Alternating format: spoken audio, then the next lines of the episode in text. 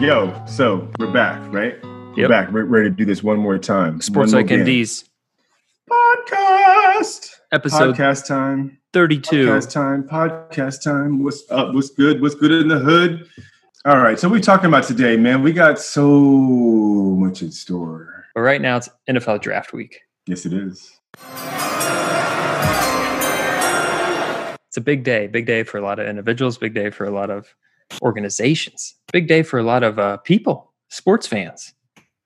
No, it is, man. We actually Um, get some sort of live event. Absolutely. No, it's it's a uh, man, it's a game changing event, right? I mean, you know, the player that's selected in one of, if not several of the rounds of this particular draft could transform a franchise, right? Could turn the whole thing around, right? Just one pick. A lot of pressure, a lot of pressures on these GMs, these head coaches, these owners Yeah. to, to put together a winning team, a winning culture. So Absolutely, man. Yeah, I mean, you know, imagine, you know, could there possibly be a Tom Brady, you know, in, Oh. in this draft, right? A a guy in the sixth round. well, let me answer that. That no, there's a- no Tom Brady in this draft. Can you imagine though? Right? God, that guy he fell all the way down to the sixth round and ended up becoming the uh, the greatest, probably player in, in the history of the NFL. Well, that's the thing. I don't think Tom Brady becomes Tom Brady if he wasn't drafted in the sixth round. Right? That You know, that's provided question. a lot of motivation for him. yeah. That chip on No. his shoulder. Absolutely, and, and I think you know certain personality types are are driven by that, right? I mean, we mentioned the Michael Jordan documentary earlier, and yeah, I mean, you know, he talks about this all the time. How I mean, in his sophomore year of high school, he didn't make the varsity team, you know, and how that fueled him to just work harder, you know, and get better and better, and you know, eventually, you know, he became obviously who he became. So Exactly. Everybody needs that source of motivation. Where does it come from? Where does it start? Um, oftentimes, we'll get into it, but we want it to eventually be able to come from within because that's the most reliable and sustainable. But today, we're essentially going to have three segments to this podcast. We're at first going to talk about team dynamics. It's an extension of episode 18 where we introduce the DISC assessment. yeah, So I to- see. Oh yeah. That's So we're gonna. This is gonna be from like a GM's head coach perspective. How do you draft a solid team going into the NFL draft? Next segment, we're gonna talk about the pressures of being that number one overall pick, and we'll talk a little bit about not only the NFL draft but the NBA draft. Maybe we're gonna break down maybe the last twenty or so first overall picks in both drafts, and I think there's a lot more busts than you you may realize. And then what what are the attributes that go into a number one overall pick? And then we're going to talk about the potential studs in this year's draft that Armin and I both, I think, have our eyes on. And then we'll wrap it up by talking about what now, like what next for these individuals who have accomplished this goal and are shown on live TV, ideally walking up to the stage and shaking hands with Roger Goodell. And that's not happening for this draft due to coronavirus, but God, the, the NFL draft is it's such an exciting time. Exciting time for for everybody. You know, one of the the cool things about professional sports, and I think the NFL in particular does a really good job of this, is you know trying to create parity, right, uh, within the league, so that um, you know even smaller markets, right, like Indianapolis, you know, smaller markets like Tampa Bay, can still have a player that's a transcendent player oh yeah, right? Cold that draft and Peyton in, Manning. right? Come into their organization and, and just like, you know, I mean, change the, the whole culture. I mean, that's the thing about like a, especially like a first round draft pick, you know, in terms of what it means for an organization, particularly like a quarterback or, you know, a player that's, that's going to ultimately assume a high level leadership position, you know, an important skill position on the team. Like this, this is a person that you, you're anticipating is not just going to be a strong contributor to your offense or defensive strategy. I mean, you're looking for a, a person that's really going to change the entire culture of the locker room, right? The the entire culture of the organization. Um, you know, hopefully, you know, some someone the the fan base can can get excited about, right? Um, you know, someone that can sell tickets, you know, get you know, get merchandise sales revenue going and all, you know, the whole nine. Yeah, definitely for those teams at the top of the draft, like in the, the teams in the NBA lottery, for sure are looking for that. And um, yeah, for this draft, you you know the Cincinnati Bengals are definitely looking for something like that. The Miami Dolphins, Oakland Raiders, um, yeah. Chargers, they're all looking for these marquee guys to to get some hype built up around their team, but also to get back to winning. Yeah, get back to winning. And and you know the cool thing about a draft, and this is something that as a, a more astute, more mature fan, you know, I started to realize is that you know it's one thing to trade for a guy you know and get like a new guy into your system from another team that is a seasoned vet right? They're proven. They they have some sort of skill set that uh, you know your team really needs. Like it's great when that happens and and oftentimes when that happens that person is really a, a piece right you know a piece uh, of the puzzle to that system that you're trying to, to build, you know, it's not very often that you're going out on the free agency market looking for that number one game changing, culture changing talent, right? Because because usually you want that guy to be someone that you know the fan base gets to see from the beginning, right? That gets to buy in, homegrown, right, to, into your organization your culture and your system from the beginning, right? And your coaches, your coaching staff can, you know, ultimately start nurturing that player you know, from the beginning. That's the ideal. You know, I think yeah. most organizations would agree with that. Absolutely. Because then I think that individual, there's a sense of gratitude towards that team. Absolutely. Um, yeah. They, and a lot of times that can lead to them playing harder. Like you're uh, you're not going to regret this draft pick. Yeah, and they're going to play even harder. And there is something to be said about that. I think we're seeing a little bit of the changing of the guard. I think the Rams they had some good draft picks, Todd Gurley, Jared Goff, but they they went after in free agency and it, almost paid off in a Super Bowl recently. I know they brought in a, bit, a lot of big name free agents before their Super Bowl run and even Jalen Ramsey last year. So now they're a little bit, they don't have a lot of draft picks coming up. So we'll see how that turns out. But yeah, uh, I think building a team through the draft is ultimately the way to go, and a lot how most teams want to do it. And well, you know, and, and hey, if you think about it, if you really look back, I mean, there's been several teams, especially in the NFL, that have been Super Bowl winners, but you haven't had necessarily many dynasties, right?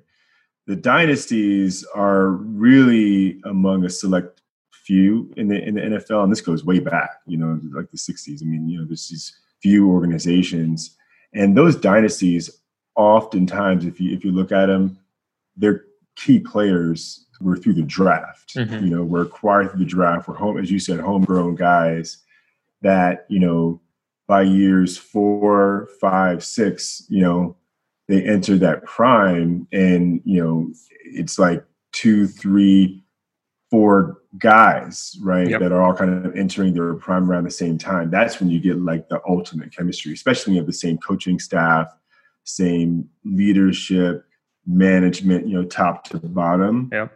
Right. That type of infrastructure. That's when you have something. Yeah. It's kind of like, um, well, I mean, the, the, the nucleus of the Chicago Bulls, I know we're switching sports, were two guys they got in the draft Michael Jordan, Scottie Pippen. And we don't we're not i don't know if we'll see much more of that in the nba but the nfl it's still i think you still have that ability to to really build your team through the draft and create there's a still a possibility to create dynasties um, through the draft i think in the nba now it's more about just joining up your super teams and with your buddies but uh, yeah. the draft is so important yeah no that, and that's that's you know I, I mean i know we're going to talk more about it next week but that's kind of one of the things that that's cool about this MJ documentary series is it, it kind of shows you what the NBA used to be, mm-hmm. right? Where you know it was all about these these teams, all of which you know had really started you know from the beginning together, came up together, uh, and you know like back in the '80s when you had the the Lakers and the and the Celtics, right? Mm-hmm. And then you know the 76ers were kind of in that mix early on. The Pistons, the Pistons were kind of in that mix like later yeah. on, yeah. But these were teams that had really just you know they were great coaches, great systems, you know, great players, all you know, top to bottom, you know, the entire starting five. And it was just like a clash of the titans yeah. year in and year out. It was great. I mean, that I mean, man, the 80s and 90s was an era of basketball that was just so amazing. Yeah. and, and those, it took time. Those teams had to fight through adversity. Like you mentioned, like the Bulls, they had to, they they had to get their licks. They got beat by the Celtics, and they had to go through the Pistons, who were oh yeah kind of running it Absolutely. for a couple of years. So, but so my uh, what season did Michael Jordan end up winning his first championship? Wasn't until what his sixth like 91, 92, yeah, somewhere in there. Yeah. So we're talking about I think his seventh, maybe his seventh year in the league. Yeah, yeah so it, it takes time for to build a team and to build a dynasty. Um, I think the obviously the Spurs. We saw that recently, and that's come to an end. Uh, but they had a great run, and then great that run. core nucleus of Golden State was was built through the draft, and they they had a good run. Absolutely. Obviously, they added KD at the end there to help get them over the hump the last couple times. But to that to that point, though, man, it kind of goes to show you how groundbreaking it was for LeBron James to do what he did. You know, when he joined forces with with Dwyane Wade, and then of course brought over Chris Bosh. Now you have you know the construction of a super team you know essentially um, a team meant for a dynasty but that was you know basically um, assembled by by players yeah you know, almost yeah. exclusively by players. Which you could that's a divisive thing. You could hate it or love it but i mean it worked out for them and that's the almost the new normal now here in the nba I still got that old school mentality though. I kind of enjoy when the, you see a team kind of grow together throughout the years yeah. and overcome yeah. these these hurdles. You kind of saw it with Golden State. They had to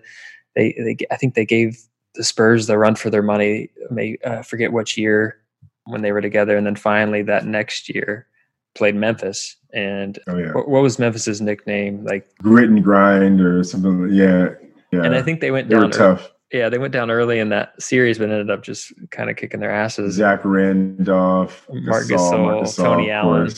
Oh yeah, yeah. Oh, were, yeah, and Mike Conley. Stout. Yeah. So, and then obviously won the championship that year, and then the next year they broke the Bulls' uh, 72 win record. That was definitely a season of of um, you know major what ifs. Gosh, you know, like what if Kyrie Irving hadn't gone down? You know, in game one of that final series. Uh, what if Kevin Love hadn't gotten hurt, you know, in that Boston series, right? I really think the Cavs that year, I think that they could have been a very, very formidable opponent had they been at full strength. I really do. I still believe actually that had they had the big three in there, that based on the fact that LeBron won six or two games and took him to six by himself, that they could have won that. that yeah, and I think that Draymond the next year didn't get uh, suspended for a game that the Warriors would have been back to back. But I think we could do this all day with what ifs. I do think well, that it, it's that testament though that the Cavs yeah. that was the first year that group together. So if they would have been healthy, maybe, but I think they needed that year to test them, and they came back next year and obviously won. So yes, it takes did. time. It takes time. So where does it start? It starts at the draft. So this first segment, let's talk about team dynamics. So I think the most appropriate thing for a GM, head coach, owner to do is all get on the same page. And I think the best way to do that is you you set up a, a list of team values. You have a vision of what culture you want to create. So this could kind of look like anything. It could be like winning above everything, discipline, hard work. Uh, maybe you, you want to make sure you have a really upbeat locker room maybe that's a value for your team. Mm-hmm. You want players that love the game more than they love the paycheck, regardless yeah. of how how good they are. There's all these different things. You do you want to build your team on toughness, or do you want to build your team on speed? Obviously, depending on what kind of scheme you're running, but you want to have a set of values. So you want to go into the draft knowing exactly what you're looking for in players. But I think we would be remiss if we didn't also recognize that that type of conversation, you're talking about uh, the values you want in players. Um, I think it, it really has a lot to do with understanding like your system or the type of system, type of offense that you're, you're trying to have and how those individuals would ultimately fit into your system. For example, right? You think about having a system like an offensive system, like a ground and pound. Think about the Tennessee Titans right this past this past season, you're not going to necessarily be looking for a Phil Rivers, you know, type of, of you know a quarterback or you know a Tom Brady type of quarterback. You I mean, or, you may want a Tom Brady. I don't think you want someone like you don't want a Jameis Winston type. You don't, you don't want a gunslinger, yeah. Yeah, you don't want a high um, risk, high reward. You know, you want guy. a guy that's very, very steady, right? That mm-hmm. plays within himself, plays with the offense. It's not really trying to take a lot of risks. Yeah. And yeah, Brady, you know, I, I shouldn't have used Brady because, you know, honestly, he would fit into any offense. Yeah, he's the um, best um, game managing quarterback. But I was not, is but the, he's the best any type of quarterback to include game manager. The thing about Tom Brady, though, the reason why I didn't put him in this category is because really, let's be honest. I mean, with the Tennessee Titans team, your your running back is going to be your feature guy, right? That's your feature back. That's the guy you want the ball in his hands is, is your running back position. So it, it, sort of wouldn't make sense to pay a guy like a Brady to have that type of alpha alpha guy who wants to, you know, be the guy wants the ball in his hands. On a team like that, you know, yeah, he's not going to get enough opportunities. Yeah. Speaking um, speaking to yeah. the Titans, you also you're not going to if you're a downhill running team, punch you in the mouth, run it run yeah. it down your face. You don't want to get like smaller, faster linemen built more for like a wide open spread offense. You want to get exactly. maybe the bigger, stronger, heftier offensive linemen. So you got to know your team's identity. You got to know their culture, but not only on the field, but I'm, I'm talking in the locker room as well. Absolutely, man. Which is probably more difficult for these guys. Yeah, locker room chemistry is interesting. I mean, there's so much that goes into it, you know, like because the locker room is almost like uh, I mean, it's it's a very private space, you know. I mean, it's like you know, boys club, and obviously you have to have a lot of trust in there. You know, the things that are said and things that are done in that in that space have to stay in that space. Mm-hmm. You know, and you definitely have to have players that are able to communicate effectively and where there's sort of you know one voice obviously you know many voices in the sense that you know you, you, want a team where everybody feels like they're a part of everybody feels like you know they can they can speak up but you want to have also one unifying voice and narrative in terms of you know what the, what the team's about definitely and there's definitely different cultures within the NFL. I remember an offensive lineman, I think it was for the Philadelphia Eagles, Lane Johnson, who said he'd rather win one Super Bowl and have fun winning it with the Eagles versus win several with and not have fun. Like I think he was taking a shot at Bill Belichick and the Patriots because Bill Belichick is a strict guy, focused on the fundamentals, and maybe not the most pleasant coach to be around. He's not a player's coach; he doesn't have the reputation, but it's effective and they win a lot. Um, which what's yeah. more important uh, enjoying the process or, or, the winning that super bowl and hoisting the lombardi trophy so i think as a gm you have to know do, do i have a players coach or do i have more of that bill belichick type that dictator type and definitely maybe drafting yeah. guys that you think fit absolutely i mean that that's big you know because you know a guy like belichick um, i mean it's a wonder for example that an aaron hernandez type of guy even made it onto a team like the Patriots because you know they just don't really put up with a whole lot of extra stuff, right? They've been known um, to take a lot of these troubled, quote unquote, troubled guys, and they do it's paid off. It's paid off at I, times. They do. It's interesting. You're right. Um, Belichick does seem to have a way with with certain types of guys in terms of you know I think his more like military style of just you know, hey, you know, here's the rules you stay within this framework and here's your boundaries and you know i think it works for some guys. Yeah. um, but I, I, tell you what it, it, there's a lot of other guys that i really don't think it would, it would work for. Yeah. Um, i mean you see how how, uh, how long you know antonio brown lasted yeah. two or three weeks? And i think that the owner had to pull the leash on that but looking back on that mike tomlin was able to keep Antonio Brown in wraps for a long time before it finally wasn't worth it. Now, see, he's a guy. He's a very a different coach. guy. Yeah, he's a, player's, player's coach. coach. Yeah, absolutely. What, what, does that mean to be a player's coach? If we're, we're going to relate this to the DISC assessment, which is mm-hmm. the four kind of four characteristics and how you fit into a team. Are you dominant? Are you an influencer? Are you conscientious? Or are you steady? I think steady, yeah. I think a player's coach is more of that kind of influencer, people oriented, also steady like you're a glue guy almost. You want to you want to make sure the bonds amongst all your teammates and coaching staff are are tight, yeah. and, and you're not trying to necessarily ruffle people's feathers. You're trying to be a more of a calming influence, be on each person's side in order to to kind of gain that trust and loyalty. and Yeah. that's that's how you get the best out of your your team is you build that relationship with them. An influencer, absolutely. Yeah. I mean, you know that that that's the one that just kind of like jumps off the page because and and if you listen to to Mike Tomlin, you know he he actually gives great post game you know, interviews. He's and- and definitely a fan of Coach great Steve. speeches. Oh man, like he's very motivating, very very inspiring.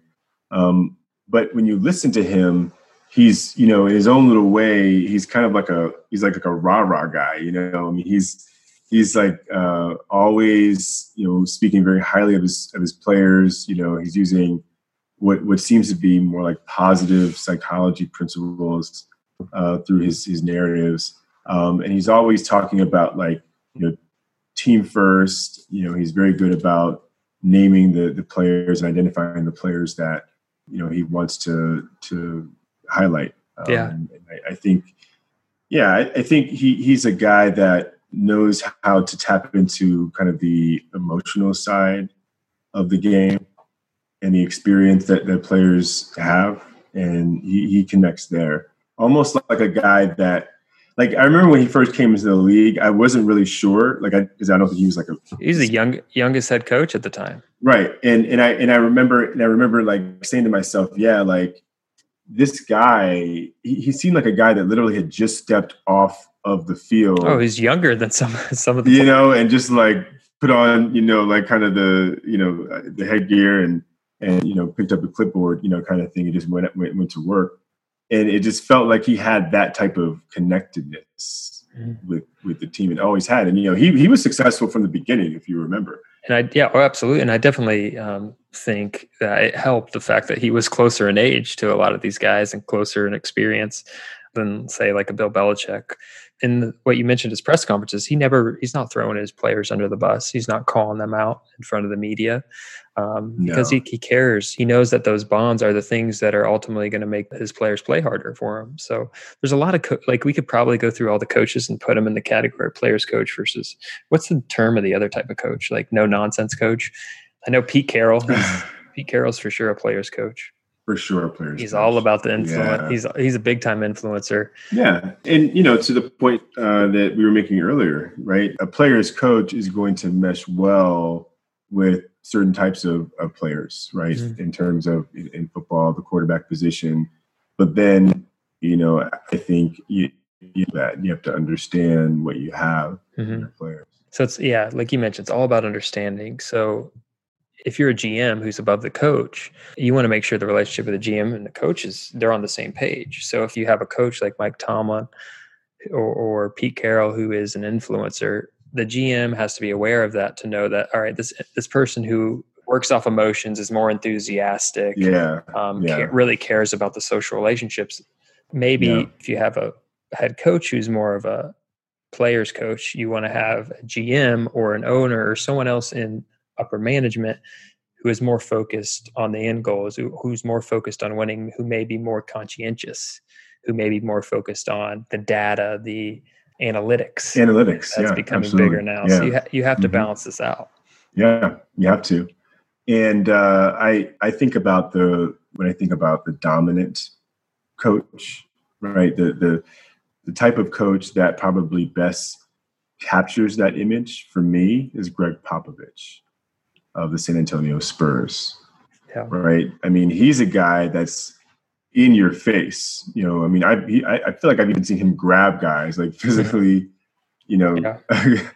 grab these like you know seven foot guys, you know, and and and will you know kind of say, hey, look, to get their attention and say, hey, you can be better, you can do better, right? I think the the great thing about Popovich though is he I think he's all almost just as much as an influencer as well because like we mentioned in previous podcasts, he'll get his team together and they'll watch documentaries about Martin oh, Luther he's King Jr. yeah, he's all about Yeah. creating a family environment. That's what he, care, absolutely, he man. cares about those relationships and through those the strength of his relationships, he he then exerts his dominance because He does, and, and that's why he's so successful. Is the balance, you know, the balance of the two, and and this is actually a, a really important theme that you brought up, right?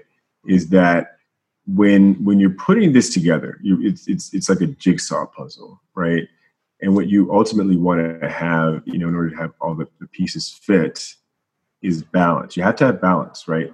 So it can't just be, you know, all dominant, you know, or all conscientious or all influencer. You know, that that that often doesn't work. Mm-hmm. It really has to be, you know, a balance of forces, both within that individual component, meaning the coach or the or the the player. I think and right. then a balance of forces across the team. Yeah, you know, and across the organization. I think an ideal head coach, a di- ideal yeah. team manager, is someone who can embody any four of these characteristics at a certain time. They can be dominant when they need to be dominant. They could be an influencer and yeah care more about the relationships. They could be more conscientious and be open to looking at the analytics. And they also could be steady and really want to hold like steady the course and and maintain their focus. So that's that's what you want out of a head coach. And then when you're drafting players, because we're going to get back to the NFL draft, the quarterback is every no one would argue that's the biggest position in, in all of sports, most important position yeah. in all of sports.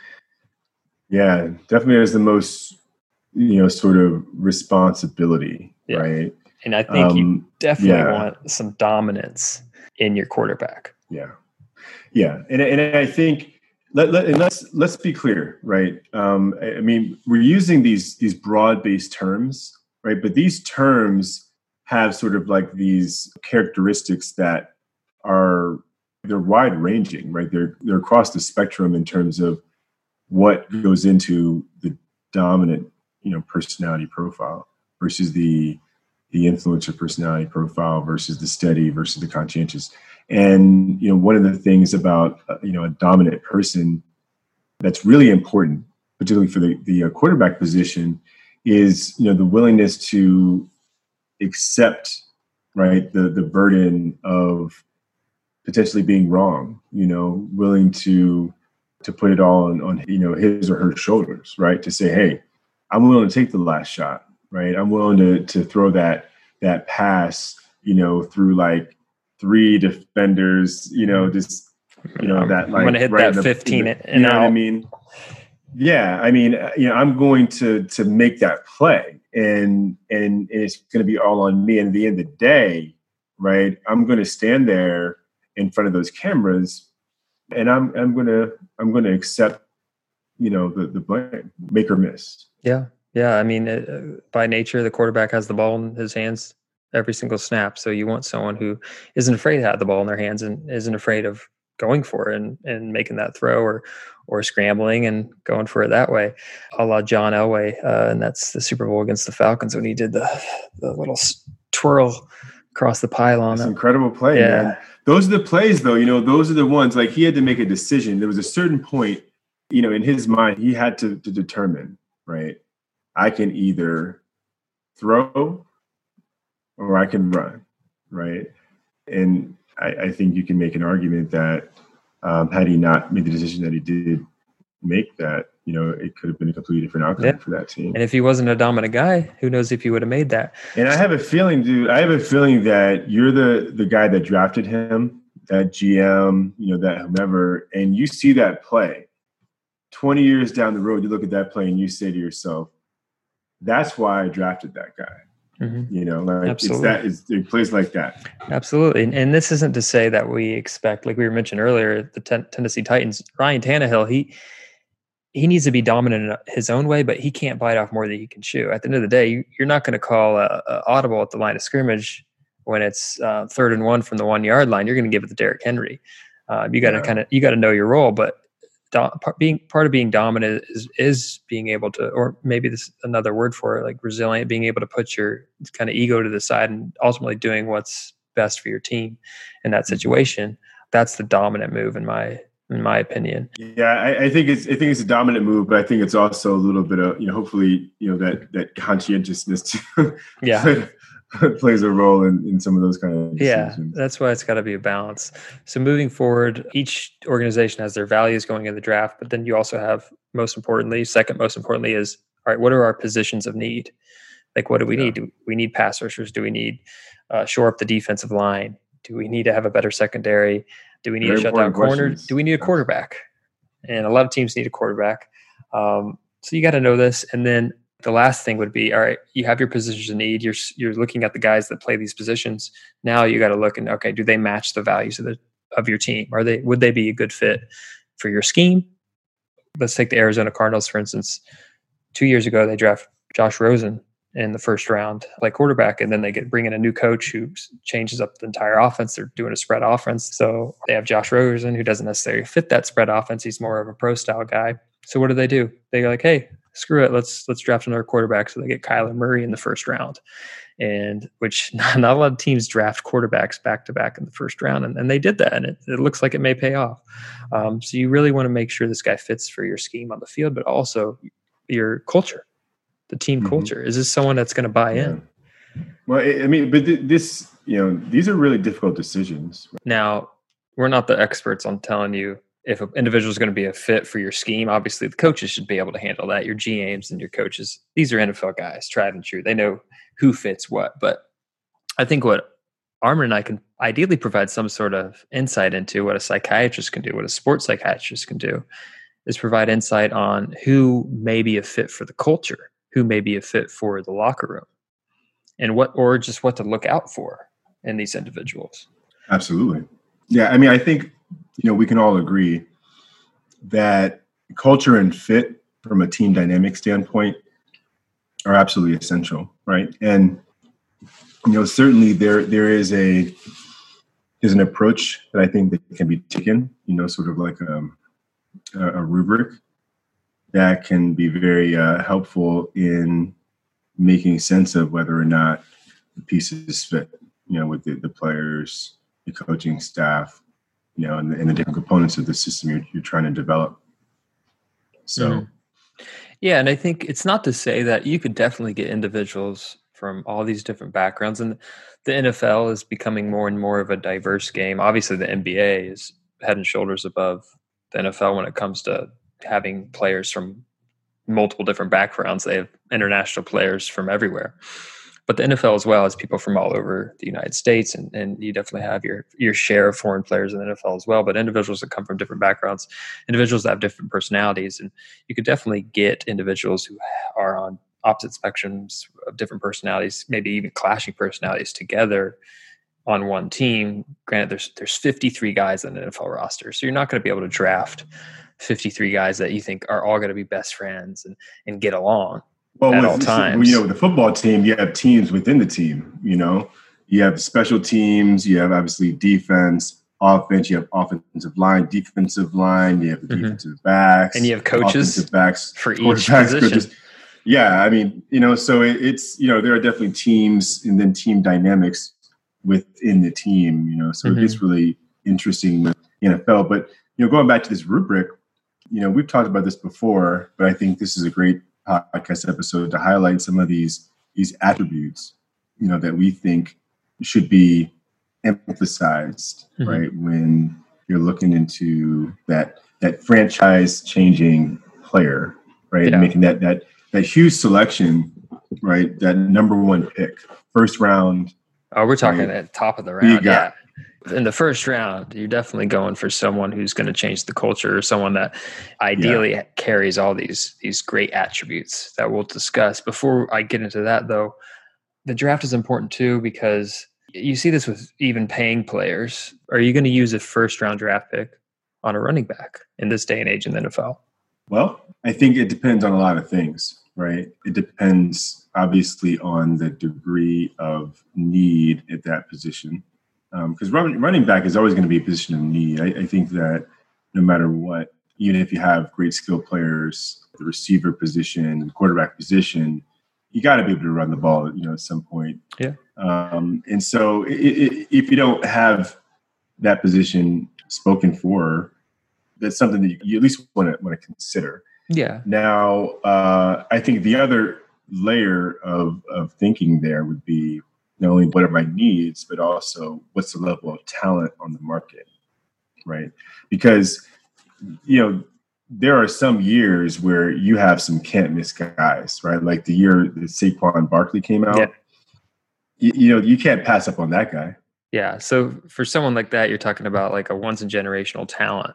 So it's he's the surefire can't miss guy. Yeah. But Absolutely. When you're talking about like running back, you're talking about it's not necessarily a specialized position. It's something that you can, and you've seen this several starters. You can get late fifth, sixth round. You can get undrafted free agents that come in and become Pro Bowlers at the running yeah, back position. Sure. So it's, it's not a, necessarily a position you want to spend money on unless you're getting someone who can be like a Saquon Barkley, a Christian McCaffrey. Yeah an Alvin Kamara, Le'Veon Bell, someone who is a jack. You see those guys out there. There you go. So another component of a running back is that depending on the style of offense, they're going to be a guy that aren't just carrying the ball in short yardage situations, but guys that you can, you know, spread the field with. You know, they can yeah. become receivers. They can, you know, catch catch out of the backfield, and they can make plays or playmakers.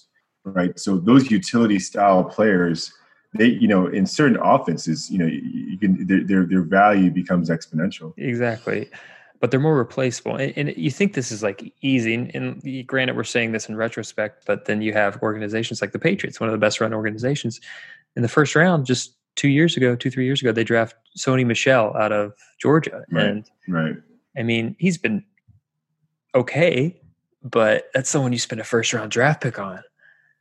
Yeah yeah, I think um, depends on how you look at it. I mean, I, I think that Sony Michel actually played a, a, large role in that last Super Bowl win that they had. I mean, um, he didn't yeah. win MVP, you know, um, but he could have. I, I, think he was definitely contention. I mean, he had a solid rookie season, um, not so much his second year, but do you not think that, that performance could have been replaceable? Well, but the question is not you know, as a running back, certainly, I mean, you know, there are plenty of running backs in the league that are better than Sony Michel. The question you have to ask yourself is, was that pick replaceable? So in other words, was yeah. there another guy on the market at that position at that time that could have come in, made a bigger difference, a bigger impact on, you know, the playoffs and ultimately the Super Bowl? Or Sony Michel. Yeah. And then this, right. they, in the last draft, they drafted N'Keal Harry, and, and that ultimately it leads up to Tom Brady leaving because he doesn't have enough weapons to go to Tampa Bay. Um, so Tampa Bay, I love it. It's great. Yeah, I mean they they won a Super Bowl, Sony Michel, but these things can have repercussions down the line if you mess up the draft, especially if you mess up those first couple picks that you have. Um, and as an aside, we should talk about how Gronk just decided to join Tom Brady and the Patriots traded him down to Tampa Bay. Oh, yeah, we have to talk about that. I mean, that's huge. You know, that that is like I guess a moment of mindfulness in sports, right? I mean, look, here's a game-changing, game-changing tight end, really still relatively young. He's only know? 30. I mean, I, I, saw him play in, you know, uh, two seasons ago. I mean, he looked he looked good. And the playoffs against the Chiefs, one on one against Eric Berry, had a huge play, and then the in the Super Bowl he set up the winning touchdown. So he did. This is a guy who's been banged up, but I, he, if I had to choose one tight end, to be Gronk. Yeah, he, he's he's definitely uh, a guy that that you would consider to be among the the greatest tight ends of all time, and um, statistically, he's not going to be at the top of the list in any in any category uh, just because of his long lack of longevity and you know he's other than playoff up. touchdowns. He's banged up. Well, of course, his playoff performance, no doubt. But you know, I, I tell you what, even though most of these careers are based on you know statistics and, and longevity awards, one of the things about Gronkman is his big playmaking ability. You know, there's playmaking ability, and then there's big playmaking ability. And one thing about Gronk is he's a big playmaker. You know, he's a guy that's going to make the biggest plays in the biggest moments, and that's why he's invaluable. Yep, absolutely. So that's exciting. That's uh, to see those two. We, we we get the privilege to watch two of the best to ever do it link up again. Granted, I'm not the hugest Tom Brady fan because I'm a Steelers fan. He beat down the Steelers and the Colts several times. So uh, many, it were many teams, it's uh, many, many yeah, other victims. Exactly, besides just those two. So uh, that'll be interesting to watch down in Tampa Bay. Um, but it yeah, is. it is. We haven't really talked about that. I mean, hopefully at some point we do, but you know, it's it's the sort of next chapter of an epic duel, kind of a game within a game between Bill Belichick and Tom Brady. Yep. You know, two two legendary sports figures. Mm-hmm. Looking to establish themselves separately from each other. We'll see. Time will yeah. tell. So we're definitely doing a podcast on that. So speaking of the, the drafts that the, the Patriots got back a fourth round draft pick for this year's draft. So a lot of sh- movers and shakers that surround draft day because these GMs are are trying to figure it out and they're doing it now from the comforts of their own home through Zoom. Yeah. They're they're doing physicals and uh, we'll get into like individual players, but uh, Tua Tagovailoa for the Alabama quarterback. They had the fractured hip, dislocated hip, fractured posterior wall of the hip and yeah. NFL teams aren't seeing him in person to do a physical. They have to do it over Zoom. That's isn't that crazy? That's, yeah, that is that's insane. I, I how does that even work? Yeah, um, I don't. I mean, I imagine somehow, some way, they're doing those physicals, but this day and age, there's so much more information with regards to the, these players out there for these GMs and these coaches to evaluate. You have social media pages. You have people like analyzing what did you favorite or what did you like on on Twitter? We had that issue I think we talked about before. Nick Bosa, the defensive end out of Ohio State, was was liking and tweeting pro Trump things, and then he was getting flack because he was going to get drafted second overall to the San Francisco 49ers, who which is San Francisco's an overall liberal place, so he had to shut down his Twitter. And that that was all the noise leading up to it. But what what happened? Nick Bosa ended up being the NFL defensive rookie of the year. They they went to the Super Bowl. He had an amazing year, and that's all kind of uh, nonsense at this point. So there's so much of this information out there that like GMs, coaches, fans think they're getting a better insight into this player and how they're going to be on the football field, but in reality, it may have nothing to do with how they can perform and how they buy in. And yeah, you know, and, and I just want to touch on that because that's such an important part of this. I, it's funny how like you know people often think that they can for example, look at a box score and know what happened in a game, we'll be able to kind of get an idea based on just kind of like reading the stats and the analytics or whatever that they understand the game. You got to look at the tape, and you have to look at it. You have to you have to see. You have to look at the film. You have to see the game. You have to. I mean, hell, it's probably the best thing is to actually be there live, right?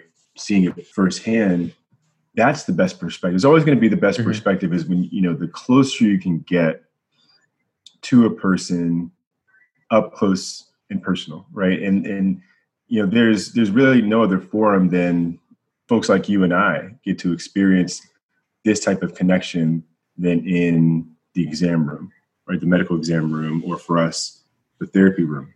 You know, when it's just a one-on-one thing, you know, and, and it's like, hey, let's just talk. You know, let's just have a conversation. Let's get to know each other off the field, off the record. You know, just let's just talk. That's the best way, I think, always to uh, to figure out if someone's a good fit. You know, yeah. let's just have a conversation. Look them in the eye. You know, shake their hands. Right. Yeah. Reach out and touch, or the, you know, today's day and age, an elbow bump or whatever. Bump. But you know what I mean? Like you gotta, you have to connect. But that's difficult because there's so many players, there's so many prospects, yeah. there's a limited amount of time. You can't really sit down with someone for more than what five, six minutes, and yeah, it's not hard for a prospect to come off good or not show any red flags in those five or six minutes, especially if they're talking with someone who is a coach and isn't necessarily trained to be psychoanalyzing someone. So I think it you just look at the track record, like you mentioned, the tape. Is this someone who has faced some sort of adversity and has succeeded throughout their career in team sports? Are you able to talk to the, not only their former coaches but their former teammates? Yeah, get a sense of yeah, were they absolutely. a good teammate? Were they a leader? What did mm-hmm. did they win a lot mm-hmm. of games? Maybe if they're at like a smaller program, maybe winning a lot of games isn't a big deal, but did were they competitive until the end of the game? Were they trying their hardest even in a blowout? Things like I that. I see where you're going with this team. Yeah. I so, see where you're going. Now I'm feeling you, man. Like you know, we're we're really going with this, especially once you you include the you know the, the the combine, you know the physical, the physical fitness profile, the you know the health assessment. Now you have a biopsychosocial formulation. Yeah. You know, you know now you're putting all the pieces together mm-hmm. and that's really i think the uh the essence of the rubric so i think if you have a mental health expert on your staff you certainly can have them if you're zoning in on specific players especially their first overall pick or you're trying to pick a, a franchise quarterback have them sit down with that individual. But if you don't, look at the tape, gather as much information from former teammates and coaches.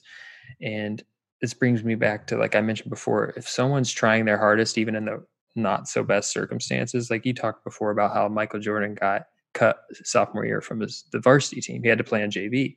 I'm reading a book right now called Playing for Keeps, written by David Halberstam. And he talks about how the coaches would go to the JV games and MJ was just putting it on them. You would think that it's a tie game with 20 seconds left. That's how hard mm-hmm. he's going, even though they're maybe they're getting blown yeah. out by 20 or they're up by 20. He's going full tilt regardless. So you want an individual, ideally you want an individual that's going to go full tilt and put in like the highest level of effort possible when they're playing because that's what you're looking for someone who's competitive passionate and driven to the highest degree Absolutely. and the best yeah. predictor just like in psychiatry, the best predictor of something that's going to happen in the future is past performance. So mm-hmm. that's yeah. why you're seeing a shift in the NFL right now where they're they're drafting more so on past performance. They're drafting these players that have shown that they're competitively great. We talked about it and actually we talked about it in yeah. competitive greatness podcast. Yeah. It makes sense too. I mean, because if you think about it, like the more often you've demonstrated a particular skill, a particular talent, you know, the more of it that we we see on display, the more likely it is that that really is who you are, mm-hmm. right? Definitely. That it's not just a fluke, you know, it's a, it's a fly by night. Just not it's not just a situational thing. That this is really what you're likely to do in any situation or most situations, given the opportunity. That's got to be the most reliable predictor, and mm-hmm. you see that the team organizations are coming to their senses when they're drafting individuals like Kyler Murray, Baker Mayfield. They're not the biggest, tallest, strongest guys at the quarterback yeah. position, which is known to being six five or bigger. No, this the NFL is changing its tune, be, probably because Drew Brees and Russell Wilson have had huge success, but there is no prototypical quarterback anymore. The prototypical quarterback is the t- quarterback that they've seen already demonstrate competitive greatness. It's not necessarily yeah. going to be the Josh Rosen from UCLA who's six six and, and hits all the measurables. Yeah, and you know, and this is kind of why, like, it, it, it really, and this is probably something, you know, fundamentally different between basketball and and football at the professional level. Is like, it really probably pays to be a more seasoned college player right before going into the league. Like, in spite of the injury risk, you know that you that you take by staying an additional season. I man, I I'd, I'd much rather if I especially if I'm an exec and I'm looking into you know these college athletes, I'd much rather go with the senior than the sophomore, right? Because I have four years, potentially five years of film, you know, with this guy doing what he does, mm-hmm. right? And it just feels like it's more of a of a known quantity at that point. Yeah. So let's look at the last couple first round draft picks. Baker Mayfield, walk on at Texas Tech, ended up transferring because Patrick Mahomes took the starting job at Texas Tech, transfers to Oklahoma, earns a scholarship. The rest is history. Becomes the Heisman Trophy winner. So he had to overcome adversity. Only six foot, six foot one, not your, not this highly touted guy out, out of high school. And then last year, Kyler Murray, first overall draft pick. He didn't start at Texas A&M, transferred to Oklahoma, won the, won the Heisman. Um, also, and didn't Russell Wilson? He has a foot. similar story. Yeah, started out right? at NC State, um, and then ended up graduate transfer to Wisconsin. To Wisconsin, that's right. So Man. these are all guys that faced some adversity and kind of went through the mud a little bit to prove themselves as viable options. Exactly, man. And, and so now we're we're really touching on something important here because earlier we, we talked about how this quarterback position is is one of these positions, you know, of great responsibility. Probably the the most important individual position in all team sports, right? And to, to, to handle that kind of pressure, right? To be that resilient to be able to take on such a role for for an organization, um, um you know, potentially what like a, a billion dollar franchise, um, huge fan base. You, you're going to have to be a guy that that's battle tested, you know, that, that has character, character, like strong character mm-hmm. strengths. Someone who's developed resilience. There you go. And someone who's developed confidence.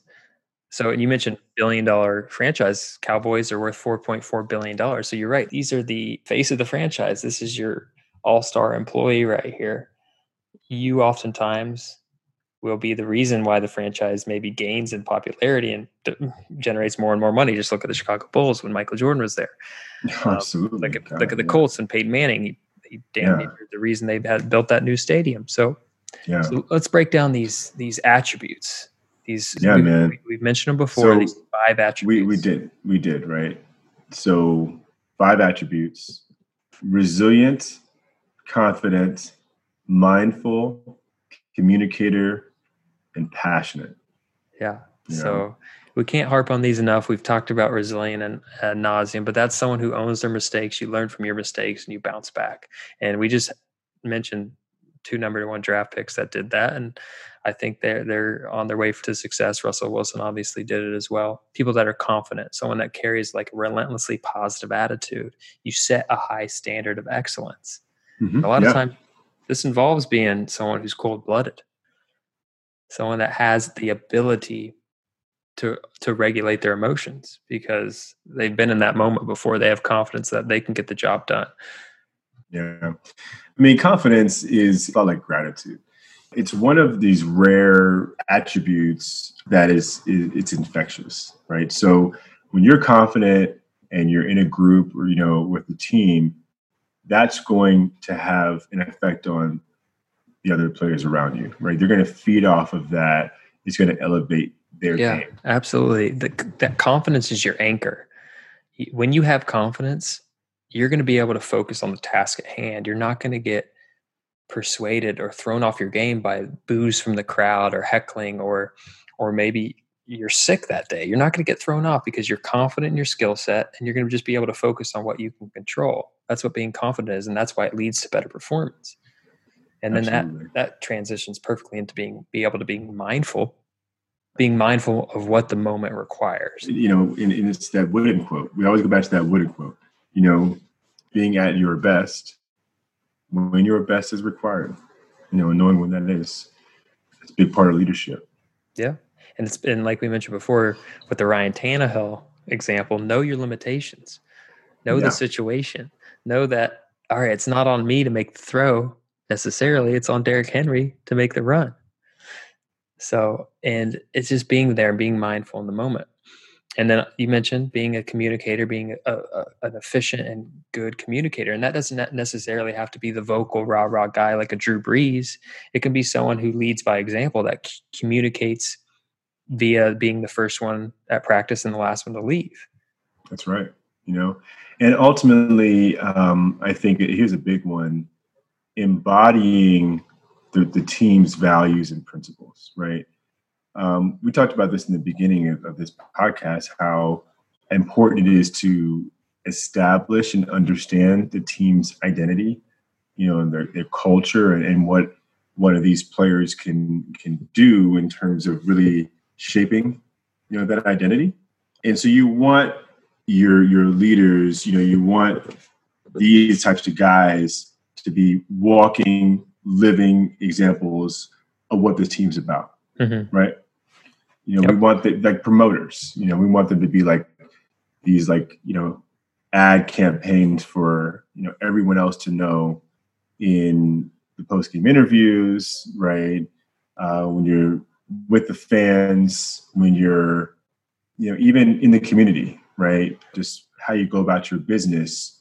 We want you to be be projecting our values. I mean, our culture. Yeah, yeah absolutely. And, and when you're drafting, specifically in that first round, any position, you want that individual to become a leader of that position group. The quarterback obviously is going to be a leader of the offense, but also you want to when you're drafting a first round offensive tackle or offensive lineman, you want him to be the leader of that offensive line group you want him to set the tone. When you're drafting a wide receiver in the first round, you want that wide receiver to set the tone for the wide receivers. Same thing with middle linebacker with the entire defense, the defensive yeah. line. Uh, think about Tyrann Mathieu. He wasn't drafted by the Chiefs, they brought him in, but he became the captain of that secondary. And look how that turned out. They end up winning the Super Bowl. So you right. want these individuals that can come in And, and if you're drafted in the first round, you want them to be leaders and you want them to be resilient, confident. You want them to be good communicators, be mindful, and you want you want them to be driven and passionate about the game and about winning. All about winning. All about the W. Mm-hmm. You know, because you know, it, I mean, gosh, that that's that's what separates professional sports from everything else. You know, amateur sports, you know, youth sports, etc. Is like, you know, at that level, there's a, there's so much at stake. You know, it's not just about pride. It's not just about bragging rights or whatever. You know, it's not just about like fantasy football championships and you know things like that. Five hundred dollars here and there. I mean, we're talking about like billions and billions of dollars of, of revenue and, and and not just that, but I mean, think about the fans, the fan bases. You know, the you know the businesses you know mm-hmm. that, are, that support uh, the teams and you know just the whole infrastructure you know yeah. the, the, employees you know everything that goes into a professional organization sports organization it's, it's just it's a huge thing right yeah. and all of these things are on the line when you're talking about winning uh you know at the professional level right? yeah all these things matter and kind of to that there's a lot more distractors when you're when you're a professional athlete because a lot of these guys the reason they wanted to play professional sports is they want that paycheck they want that payday so once they get that payday do, do they care as much about winning um, once they get that fame maybe they wanted that fame do they care as much about winning do they yeah. are, do they care more about their brand a lot of these guys especially in the nba now it's more so about their brand maybe they have other interests outside the sport maybe they want to be a rapper like Dam- Damian Lillard, although he's an ultra competitor. Yeah. But they have other things going on. So you want to try to find those guys that really do care about winning. Yeah, no, absolutely. Yeah. And I mean, you know, ultimately you are gonna you are gonna have I mean, you, you mentioned, you know, there's so many guys on, on on a team, on a football team, you know, not even to mention like the practice squad and, you know, the, the various members of the coaching staff. So, you know, obviously you know not everyone can be as dedicated you know as the most dedicated mm-hmm. people but you know you still want i think a collective group of people that all of which know their role right know how they fit in and i think ultimately buy in yeah not everyone's going to be a leader you're going to have some followers yeah. out there you need some followers yeah. not everyone can be yeah. a leader but you want to try to avoid getting into or creating individuals like an Antonio Brown, who at, at one point it wasn't necessarily about winning; it became right. more about his own personal wishes. So you want to try to to to limit the amount of those individuals. Certainly, if you have a good, strong foundation, you could take on a few of those individuals onto your team and and hope that they buy in because you have this this great foundation. This you can gain their respect but ultimately you if you, you need to create this culture and the shelf life of a head coach and a gm in the nfl it's not very long so you got oftentimes you have to do it through the draft and you got to do it quickly speaking of which you know um, i mean you think about like a typical sort of nfl nba even major league baseball like dynasty you know you're talking about really probably a five to ten year stretch um, at the most you know, 15 to 20 year stretch, you know, if you have a guy like a Brady, you know, who just has that kind of longevity and happens to stay with the same team, you know, throughout his career. Um, but that's what you have to work with. And you basically, you know, have what you have before you is, you know, you have the opportunity to draft this type of player, you know, that, that culture changing, franchise changing player. And then if you know what you have, if you identify correctly that this is what you have, you know, the Zion Williamson guy, right, the the Tuas, right, uh, the Joe Burrows of the worlds, then you want to make sure that you're singularly focused on building a team around that guy, right, and understanding him or her as a player, as a person, and allowing them to be them but you know at the same time you know being again oh, a, a an embodiment yeah. of the, the culture and the values of that team. Absolutely. But you know there's a lot that goes into this process um, that makes me you know, think like yeah. if we're talking scheme wise i immediately think about like the orlando magic around they built a pretty damn good team around dwight howard someone who was offensively limited in the low post, but dominant with like rebounds and, and dunks. But they just put a bunch of long, rangy shooters around them, three point shooters, and they made it to the finals one year. Granted, Yeah. they didn't win. It makes me think of the Dallas Mavericks in 2011. They built a team around uh, Dirk Nowitzki, and they, they ended up winning a championship. And he's not They he- sure he's not your stereotypical alpha or number one on the team, but they won a they won a title with him because they built a team around him. And do you want to let's do you want to go through like the last 20 or so number one overall draft picks from Yeah, the it'd be, it'd be interesting to NFL just kind of like yeah talk about them and and you know maybe see which like, ones worked out. see how they worked out. Uh, you know, see if if these GMs and their strategies made sense. Right? We'll, we'll call this the boomer bust portion of the of the podcast. So, do you, you want to start with the NBA or the NFL? Let's go NFL. Okay, so I'm going to start with Peyton Manning in 1998. So that'll be we'll start there. So obviously Peyton Manning, boom, he, he hits the boom category. Two Super Bowls, um, five boom. MVPs. We can move on quickly from him. So Tim Couch, quarterback from Well, Kentucky. actually, let, let's do this. Let's do this. Let's make sure we we accurately define what each category means. Right. So we have how many categories do we have? Four categories. Four categories. Okay. So you mentioned boom. So right? boom. So that's a that's a guy that absolutely can't miss. But what defines that, right? Is there are we talking about so in the NFL we're talking about a Pro Bowl, pro, you know, at least one Pro Bowl. But is, Well, is it even more No, than that? no. Every, Super, Super everyone, Bowl? everyone and their mother makes the Pro Bowl in the NFL. I mean, it's well, got but but it's got to be but, someone okay. who's either won a championship or won MVP. so it's got to be at least MVP or championship, not both, Yes. right? Okay, One or the other. either or, and then so that's a basically like greatness. Mhm. Okay, It and paid then off. It paid off. paid off definitely. That pick paid off is a great pick. Next next tier below that would be Like good, good. solid. It's solid. solid, solid, Yeah. solid pick. All right, and for solid, we're talking about. um Let's see, they, they maybe made the playoffs. You know, every year. Yeah. um, Perennial starter. They've, they've perennial starter. you're you're um, winning more often than not. Okay. Maybe But- led the league or, you know, was one of the top players in the league at their respective Yeah, positions. exactly. Statistically, okay. And then what, what would be the next tier below that? I think the next tier would be well bust, bust. And then you have which that's pretty obvious. Someone that didn't live up to expectations, and then the, the jury is still out because a lot of these guys the the jury The young guys, younger Yeah. guys, yeah. Yeah. So, and, and that's the thing too, right? So we have to understand the life cycle of the athlete, and these GMs, you know, which I'm sure they they understand this very well, and they have to use this, in their analysis. Yeah, you, you're probably going to be entering your prime uh, in about years four or five, right? By by most Mhm. people's uh, standards, I'd say, and and and that prime is going to be a five to ten year window. To me, depending on genetics, right? yeah. Um, and and you know you got guys like LeBron James who have an extended window, maybe a ten year kind of stretch or And Tom Brady.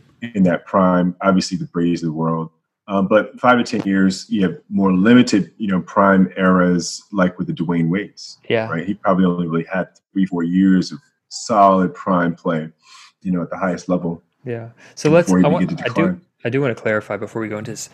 The, the rating isn't just based off the player. Obviously, the player had to get put in a, a scenario in order to be successful. So the Yeah. franchises, the head coaches, the teams are as much as responsible for the boom bust good as as much as the player. So we don't want to put all the blame or give all the success to necessarily to the individual. Okay, Uh, so let's keep going. So you got obviously, obviously Peyton Manning Yeah. is, a, is a boom. Right. So we'll go quickly. The next one's Tim Couch, 1999, quarterback out of Kentucky. He's a notable bust, man. He's a well-known Yeah. bust. So the next one, 2000, Courtney Brown, defensive end out of Penn State, played only for a few seasons. Bust. Bust. He only played seven seasons. So Now, Michael, this is we're talking. This is like literally, the number one Mhm. pick yep. in the NFL draft. So wow, It's okay. worth saying, 1999, Tim Couch drafted by the Cleveland Browns. 2000, Courtney Brown drafted by the Cleveland Browns. So it's not a good sign when Two you in a have back back to back Wow. busts at the number one. yeah. So that's tough. 2001. So this one might be difficult. Michael Vick. Because I really want to Oh, put him. Yeah. No, man. No, no, no. Listen, Because this, no, listen. I, I agree. I agree. yeah, no, because Michael Vick. First off, Transcendent. he was tra- exactly. So now we have to, I think, redefine what No, there, no, means. we don't have to redefine. There's bit. exceptions. There's always exceptions. Okay, so yeah, Michael Vick. Um, Because he revolutionized the game. He was the popularity he had, the things think- that we I saw think, him do in the football field. I yeah. So what we do have to throw in there is that if they had a certain type of commercial appeal, right? Like he had a, a legendary commercial appeal that could only really be spoken for, right, by his his celebrity. You know, his impact, his Yeah. just his off the field presence Well, as yeah. a marketing icon. No, he. Well, let's not go there. Yeah. Let's- his let's impact not on the game. Like if you were playing Madden, maybe Madden 2002, you want to be Atlanta Falcons and you want to be Michael Vick because you're running all over the Oh, place. man. Yeah. No, he was great. And, you know, I mean, he and he elevated a, a- a franchise that, Yeah. you know, really, I think, you know, without, you know, you take him out of the equation and Mhm. you know, Yeah. the team, team probably wasn't He, in the playoffs. he had a little resurgence with the Eagles as well. He he was always solid, but I think yeah, you're right. I, I'll give it the boom category just because the impact he made on on just the all of football, all of sports, all of pop culture. one name. You know, I, I I have this thing right where anytime you're you achieve a level of greatness in life for whatever reason, you know, uh, but obviously for for good, in which one word, you know, just one either your first name or your last name, like essentially is known worldwide, you know, or, or around even the country. Um, it had because it has such a ring to it, and you- you're so notable. And Vic, I mean, you say Michael Vick, you say Vic, the word Vic, Mhm. right? And everyone knows who you're talking about. Yeah. That that to me has a certain level of significance that you know it's, it, you just really it, it's- you can't replace. Yeah, the weight of that is equal to winning. So 2002, we had David Carr. Tough situation for him, but bust for sure. Yeah, his brother, uh, different story, but yeah, unfortunately, he was a bust. Yeah. So 2003, Carson Palmer. So this is, I think, he's suitable He's for the good He's a good category. player. He's solid. Solid Yeah, guy. he's solid, solid player. Yeah, Mhm. bad franchise, but did did pretty damn well. 2004, Eli Manning. So I'm gonna go boom, Boom. two Super Bowls. Got you. I mean, two Super Bowls, MVPs. You know, the the household Mhm. name. hmm 2005, Alex Alex Smith. Good, solid. Yeah, Solid. Yeah, Definitely not a bust. yeah, definitely. I would say, and then 2000s. I mean, you know, A lot of quarterbacks. he's had a career. He's had a what? A, you know, good. What year is this that he was drafted? So this was 2005. So 14 years in the league. He's uh, he That's had awesome. a gruesome knee injury. I don't know if a couple years ago. Uh, hopefully, he'll come back from that, but. He'd still be starting, I think, if he didn't hurt his knee. Um, You know, Alex Smith could could be in the running for you know one of the the best sort of like that game manager prototype. You know, there's there's certainly this historical legacy of quarterbacks in the NFL that they're not alphas. You know, they're never the best player on their team, but they they actually can link up with a great defense, Mhm. right? Or you know, like- great other great skill players Terry Bradshaw, and win championships, right? High, at the highest level. Troy, Troy Aikman, Terry Bradshaw. Those are guys that not the historically the best QBs, but were damn. yeah, and they had Emmett, the Emmett Smiths and, and the Michael Irvin. You know, they had the the Franco Harris and the Lynn Swanns, but yeah, hey, they kept it together. They were that Stallworth. steady leader, Yep. right? yeah. They got it done. So 2006, Mario Williams, defensive end. He played 11 years in the league. Probably good. Solid. Um, solid. I remember Mario Williams. Yeah, He's four, solid. four, four Pro Bowls. The next one, 2007, JaMarcus Russell, drafted by the Oakland Raiders. bust. Absolute Only- bust. only All time bust. Three years. Only lasted three years in the league. All time bust. Yeah. And very notable for just to- like epic fails to Yeah. include like not being able to, yeah, not be able to like, you know, meet past the physicals and, you know, stuff like that. This and, is a know, guy who could afraid and- throw it 80 yards from his knees. right. So don't get enamored with the physical tools. Um, 2008, Jake Long, offensive tackle. He spent 10 years in the league, four Pro Bowls. So I think we put him at Solid. a good solid category. 2009 was uh, Matthew Stafford, good, definitely good and solid.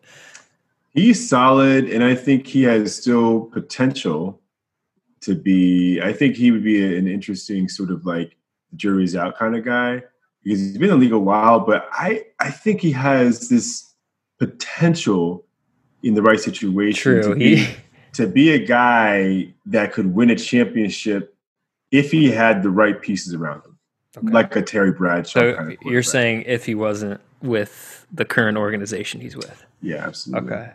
So yeah, I, I think I agree with that. I like two, Stafford. I like yeah. Stafford. 2010 was uh, Sam Bradford, so he's been a bust. Definitely bust. 2011 Cam Newton. So mm. you know what? He meets. He won the MVP. He was MVP, and, but, and he was also a guy. You say what you want about Cam, but he was a guy that, like Vic, definitely had a very transformative presence on the NFL. You know, off the field. You know, yeah, marketing. I think a lot of that started in college for sure because he had one of the best, yeah. most historic college runs of all time. Um, I think he's a jury still out guy. I think yeah. he. You can make the argument that that one season wasn't an exception, right? But yeah. he's definitely has that potential to be a boom guy. So 2012 Andrew Luck. I mean, solid. He he obviously oh, was a boy. He That's obviously tough one, man. He was on track to be maybe hit this boom category. Yeah. But career ended prematurely and you would you could almost almost make an argument that he could I mean he's solid he's solid obviously but given the amount of hype mm-hmm. what he was supposed to be and what he ended up being which was therefore I think the championship AFC championship is his peak he could be a bust. He could he almost re- be a bust. Replace not, Peyton Manning. Not, not again, not based on the overall overall body of work. Puts him, you know, especially because he has some Pro Bowls in there, into the you know the solid category. But if you compare it to what he was supposed to have been, like the expectations, he fell short of expectations. He only played six years. Yeah. Wow. yeah. yeah. So uh, let's finish this up pretty. Eric Fisher, offensive lineman for the Chiefs. He's been solid. Only made one Pro Bowl, but solid. Yeah. Uh, Jadeveon Clowney, defensive solid. end, solid. Uh, Jameis Winston, solid. Probably solid. I mean, he's still in the uh, league. He's he's a starting guy. Is he you still? bust? You want to say bust? I think he's. I, think jury, know, because jury's still out. Right now, he's a bust, but the jury's still out. He still has the ability to to reach an upper echelon. Yeah, yeah, no, he does. So yeah, J- jury's still on Jameis Winston. We got Jared Goff. I think we could all agree that these next three guys, the jury's still out. Jared Goff, first year looking like a bust, second year looking like a possible boomer, and now he's kind of somewhere in between. And then we got Myles Garrett.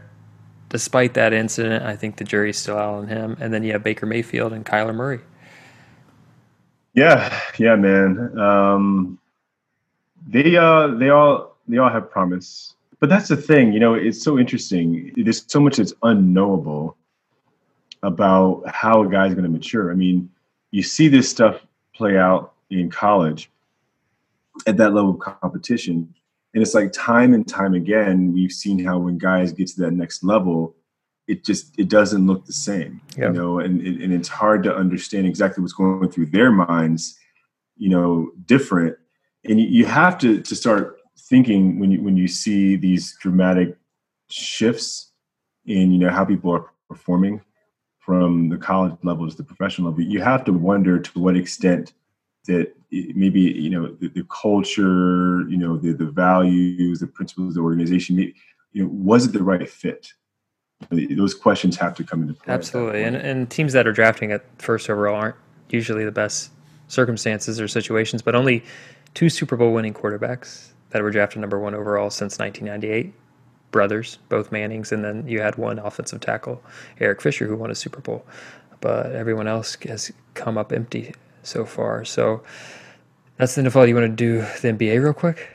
Yeah, man, absolutely. Um, and the NBA is, know, I think it's a little bit. Usually, it's more surefire for the number one picks, I would expect to be, have more booms than busts in the NBA. Yeah. So with the NBA, The busts are, uh, are legendary.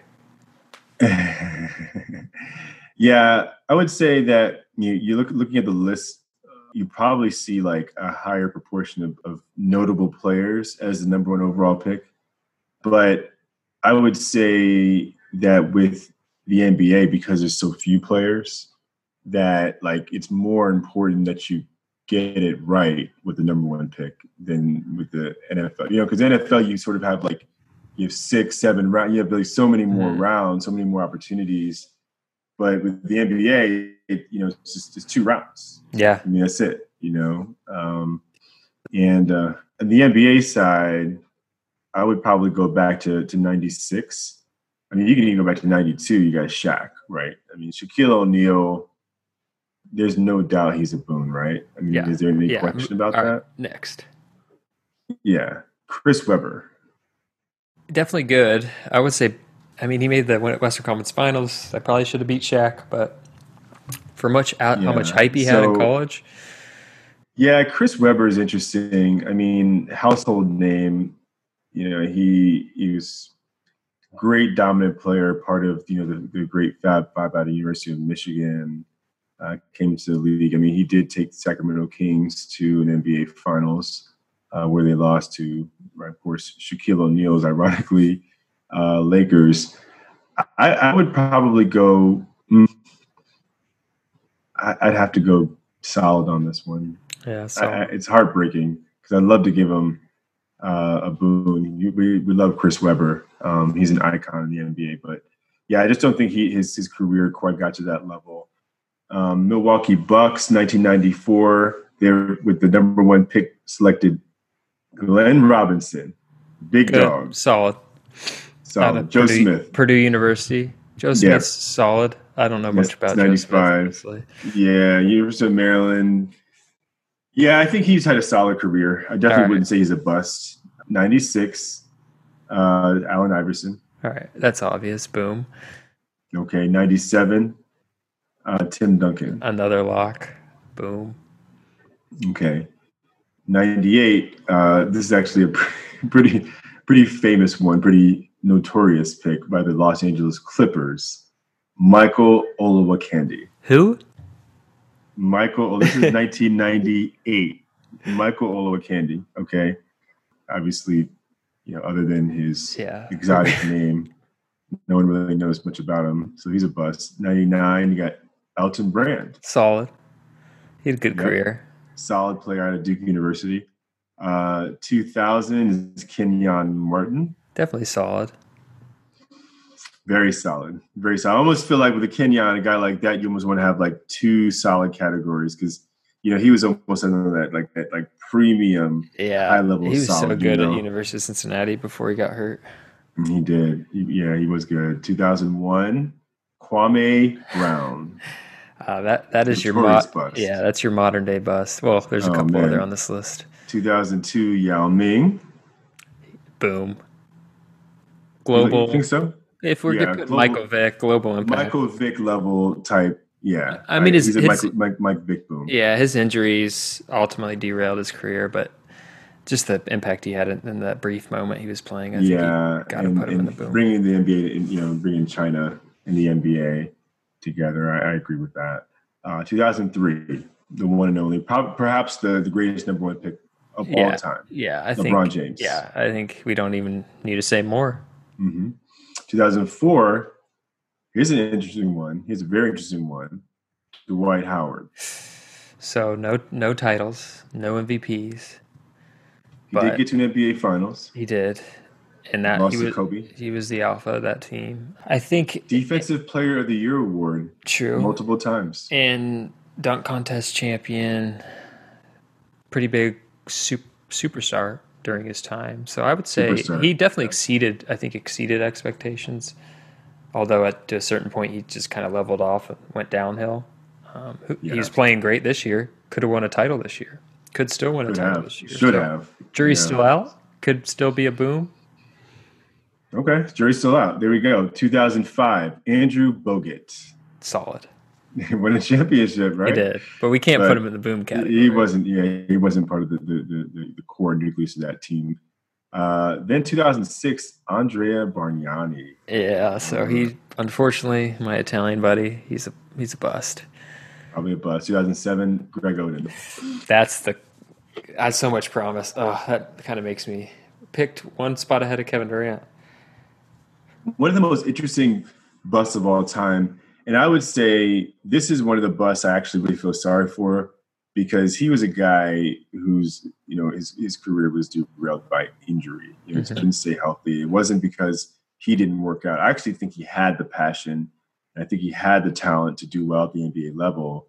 And he had the body certainly in terms of just the frame, big you know big body, but Yeah. couldn't stay healthy. Couldn't, From couldn't stay on the court. my home state of Indiana, I saw him in the high school championship game, teammate with Mike Conley, um, who went later That's in that, later in that same draft. They were teammates at Ohio State and went to the national championship, lost to the Florida Gators um, that had that great trio. But yeah, what could have been? But yeah, definitely a What could have been 2008. Derrick Rose, another very fascinating, Yeah, you know, because here's a guy, his MVP, youngest MVP. exceeded expectations early on. Yeah, So I, I think you have to put him as a boom category just for what he did in Chicago. Um, but Yeah. then, unfortunately, similar to Greg Oden, injuries really dera- derailed his career. Um, but kind of having a bounce back, kind of having a resurgence right now. yeah, absolutely. You know, Derrick Rose, um, certainly an iconic player, if nothing else. Uh, 2009, Blake Griffin. Ooh, I'll let you Mm. go first on this one. Yeah. So I'm going to go Boone on this one. Really? You know, and the reason why, yeah, you know, because the thing about Blake is I would give him Boone the, almost the same way I would want to give Boone to like a Yao Ming or Michael Vick. He had this star power, you know, him and Chris Paul, Lob Uh, City, dunk and champion. obviously what they were able to do. And there was a good four or five year stretch where, you know, Blake Griffin, you know, I feel like he was vying for top 10 player in the league. Yeah. And that's that's a big deal, top 10 player in the NBA. He gets a bump because of the cultural impact. He was Yeah. a little transcendent. All right, I'll give you that. he was. What about Um, yeah, 2010, John Wall. He's another guy that, that teetered on like being transcendent. He had the John Wall dance from Kentucky. Um, Yeah, had a, had a great one and done season there. Injuries have gotten to him over the last couple seasons. I want to give him a boom, but I'm I'm going to say solid. Yeah, I'd have to say solid with him, especially since, you know, nowadays, I mean, Bradley Beal is pretty much, you know, taking over that that team. hmm Um, you know, and, and Wall, I mean, I guess his run as the best player on that team, you know, I I actually didn't realize that he was drafted in 2010. I mean, he actually was probably for what a good eight years the best player on that team. Mhm. You know, so that's significant. That one they won some playoff series. They did, yeah, but I agree. Probably more solid, hmm probably more solid work. 2011, Kyrie Irving. Another controversial, polarizing player. Definitely. a I would say, I would say boom. Yeah, because you know he has that championship and he has That what shot. most would say the you know what the greatest. Many would say the greatest shot uh, in NBA Finals history. No, I like Michael Jordan against the Jazz. Michael Jordan against the Jazz is in there. Um, Ray Allen, you know, of course, Yeah. against the Spurs. You know, that's in there. And even though it wasn't an NBA Finals, uh, I, Kawhi's shot. Yeah, else, that, man. that the picture is just the most iconic thing. But yeah, taking down the seventy three win Golden State with that shot over Steph Curry, that was that's that's a boom right there. That really is. Anthony Davis is the 2012 number one pick. So I would have been on, on the fence up until this year, but I think how it was trending, I, I think you have to go with boom. Yeah, how it was trending, right? He, he doesn't have any of the. You almost have you almost have to lean towards jury still out mm-hmm. because as great as he is, top five player, Doesn't have the hardware. Sort of like he really doesn't have any accolades to show for it. No MVPs, uh, not, obviously no NBA, you know, championships. In fact, he doesn't even have a Western Conference Finals to show for. for His one playoff series. So, Yeah, so I think I'll actually go with jury still out on Anthony yeah. Davis, even though I think he's a great player. Uh, 2013, you got Anthony Bennett. It's almost like or UNLV. Yeah, at a UNLV, it's almost like a total. I mean, he Anthony Bennett could, quiet as kept, be the worst number one pick in NBA draft history. I mean, yeah. that could be up there with you know worse than Kwame Brown because at least Kwame like he played for a couple years, yeah. even got some playoff performances in there because he was playing with Kobe. Um, this guy Bennett, man, I mean, yeah, you know? I, am not, I'm not. I think he's playing professional ball somewhere else. I'm not too sh- sure about his his life leading up to that point, but that wasn't the best draft. I mean, I think yeah. you have three solid guys that came out of that draft. Obviously, Giannis was an unknown, and he's he's a boom guy that came out of that draft. Um, yeah. But and then you have yeah, how could you have possibly known about about what that, yeah, that was going to happen? Victor Oladipo, how number, number two, and then C.J. McCollum. So those three solid guys in that draft. But other than that, those that draft was extremely weak. So I feel bad for Anthony Bennett a little bit there.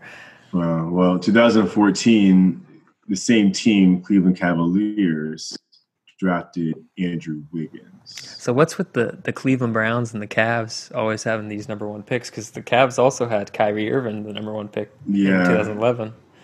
Yeah, so there was a stretch of four years between 2011 and you said 2014 where the Cavs had number one pick and they chose Kyrie Irving, Anthony Bennett, Andrew Wiggins, respectively.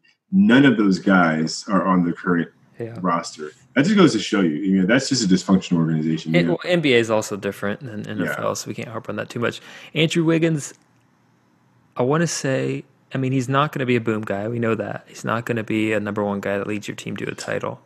NBA is different, but let's let's but let's be let's be honest. We have to go back to our original principles. Like, in order to to build a winning franchise, you have to have stability in the organization. You know, if you have three number one picks, remember we said about the number one pick.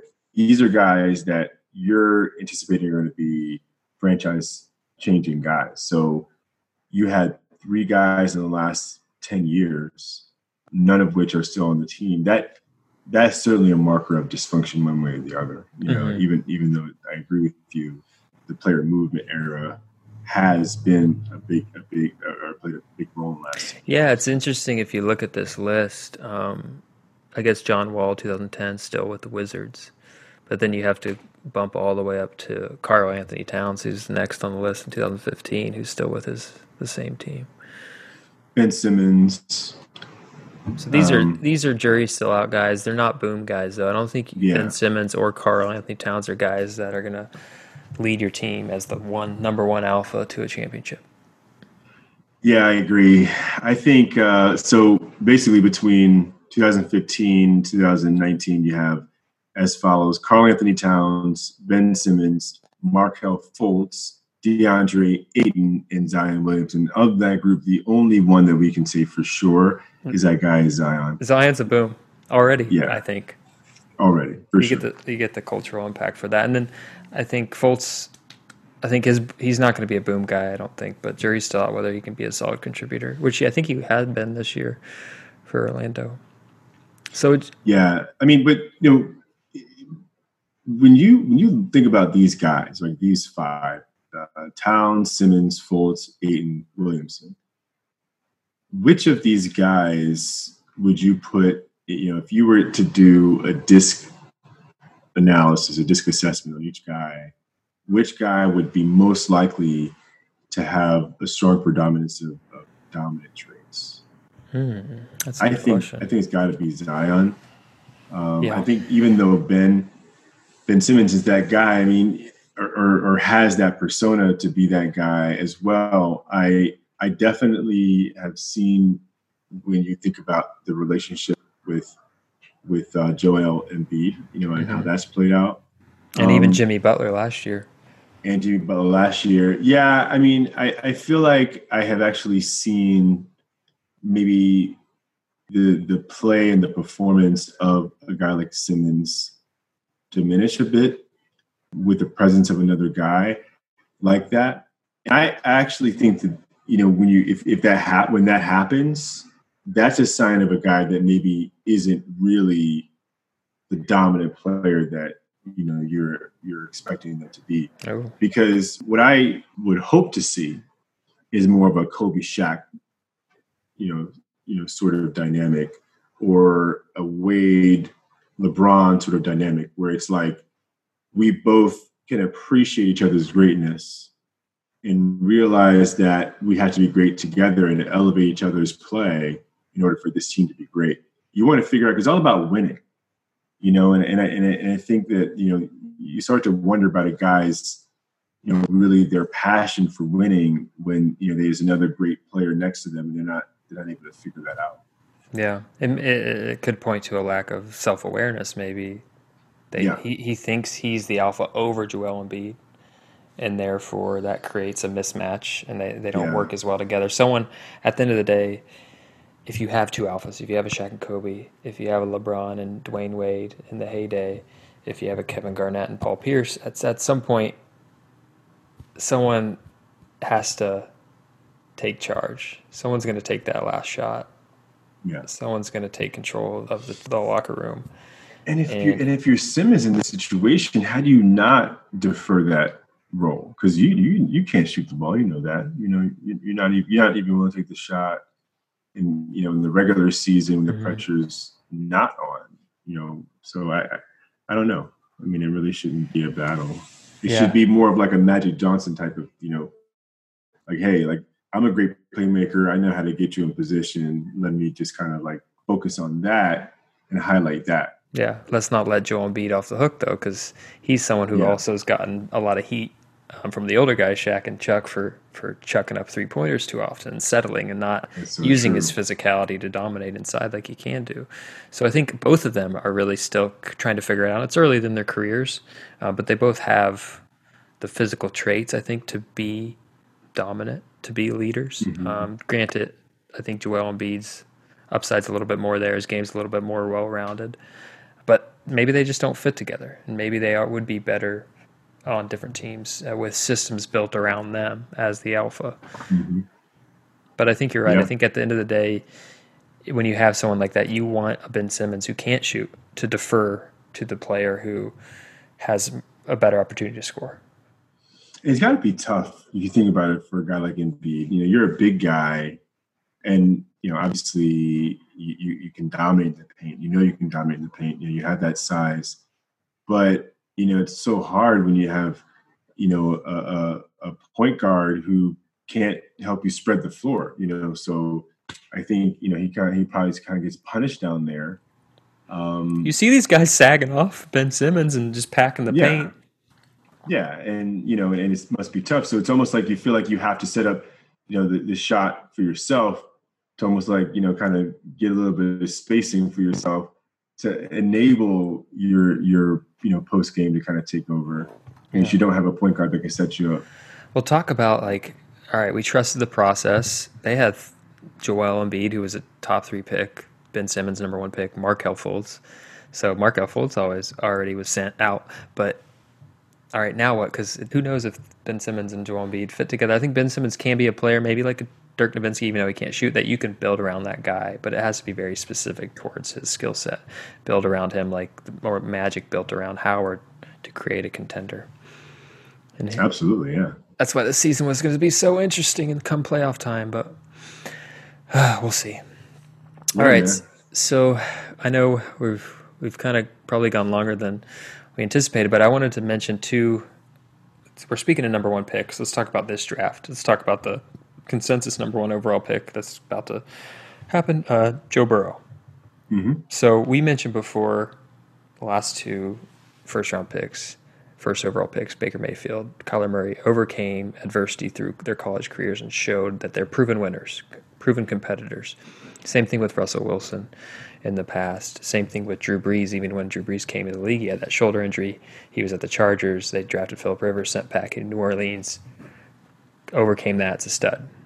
Joe Burrow, he started his career. He wasn't even really well. He actually he was a four star recruit out of high school, highly touted from Ohio. Went to Ohio State, great program. So obviously got a lot of hype behind him. But he got beat out. He was a backup to J.T. Barrett for two years, and then Dwayne Haskins, who's now the quarterback for the Redskins, beat him out. So he had to transfer. He transferred to LSU, and he played his redshirt junior year there, where he had an okay season, and then came back for his senior year. Before his senior year, he was projected to either be a late fifth, sixth round pick, maybe even an undrafted free agent. And then all of a sudden, he has one of the most historic, legendary seasons in the history of college football. He threw for a record 60 TDs and won the Heisman, won the national championship, and then uh, skyrocketed. And now he's everyone's consensus number one pick. Yeah. And this guy is calm, cool, collected. If you've ever seen him talk or give a speech, he his at his Heisman Trophy presentation, he gave a speech about poverty and food insecurity in his hometown, and that led to over almost half a million dollars worth of donations to, towards a food bank in his hometown. So this is someone who obviously has had this whole city, if not the entire South, if not the entire country, rallying rallying behind him. I haven't talked to a single person that that dislikes this guy and doesn't think he's going to succeed in the NFL. Mm-hmm. Yeah, yeah. I mean, uh, there's, there's, not a lot of holes, right? I mean, it's it, it's interesting. You look at a guy like Burrow, and it feels like a, a guy you just you you want to try to find something about the situation that that isn't right, but then you top to bottom, I mean, everything about him, it, it, it looks good, right? I mean, statistically, obviously, some you know the best you've ever seen. He seems to have the leadership intangibles. He's a winner. Yeah, he overcame know, adversity. Overcame adversity. He has the, the, the chip on his shoulder. He's an older guy. You know, he's more mature. I think he's like kind of 23, 24. He's you know, mm-hmm. he's um, older than Kyler Murray. And he's uh he's he's obviously well decorated. You know, and he's played uh, in a, a, conference that's very competitive. You know, mm-hmm. so I think he checks all the boxes when it comes to being resilient, being confident, being someone who's mindful. Size, mm-hmm. you know, the prototypical sort. He's six four, you know, big body, two twenty. Yeah. Yeah. So they ha- they've been trying to, like you said, try to poke holes in his game. They say he doesn't have the strongest arm, which he doesn't, and he doesn't have the biggest hands. But I think what we're trying to emphasize is you got to look at these intangibles plus the game tape. You can't get you do thrown off um, on the measurables. I agree. You know, the thing about a, a guy like Burrow and and I, I, I don't.